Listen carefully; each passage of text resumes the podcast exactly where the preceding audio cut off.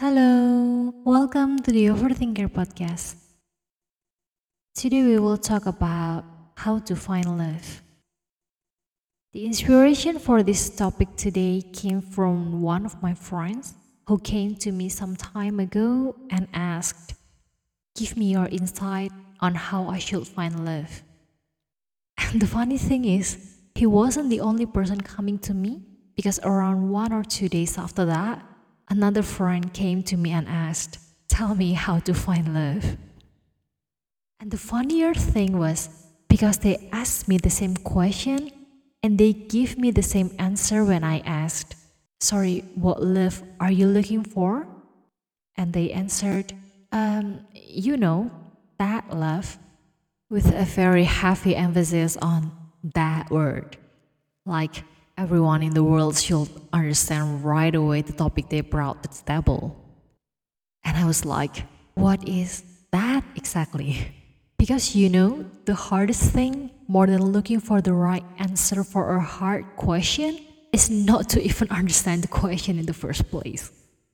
And then they were thinking for a while and said, um, you know, that love from someone we could probably build a relationship with and I was like, Ah, you mean how to find a partner?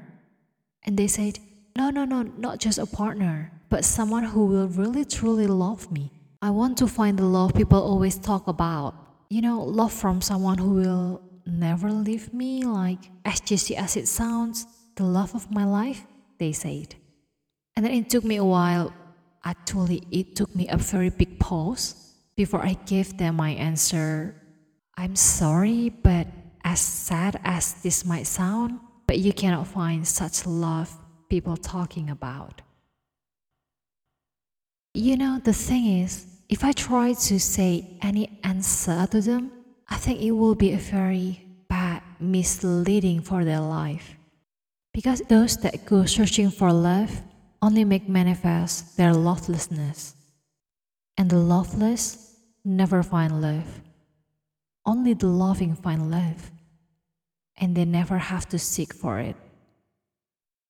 I will keep saying it until I turn blue or purple in the face that it is useless to cover our incapability of loving ourselves with the love we beg from someone else. And the wise never say you have to love someone to learn how to love yourself. It doesn't have to be a person, a human being. No, it's not. It could be anything. It could be dog, cat, any pet, maybe cactus, or your photography hobbies, drawings, maybe your jumping ropes, or some curry recipe.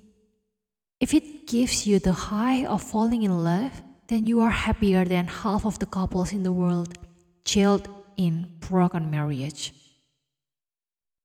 I will always try to make you believe that you need to demonstrate love by giving it unconditionally to yourself because as you do the practice, you will attract others into your life who will love you without conditions.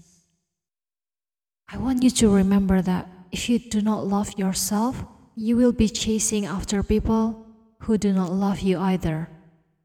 And not only that, you will be a very bad lover and you will fail all your relationships and even get hurt more in the end.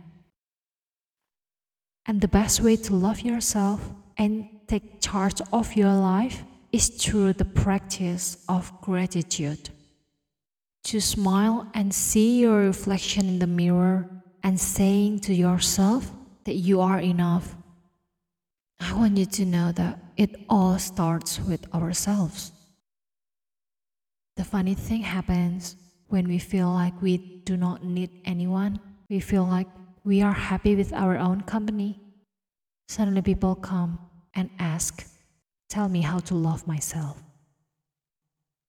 So I hope someday when someone come to you and ask, Please tell me how to love myself, and you will smile to them because you know you have done something right for yourself.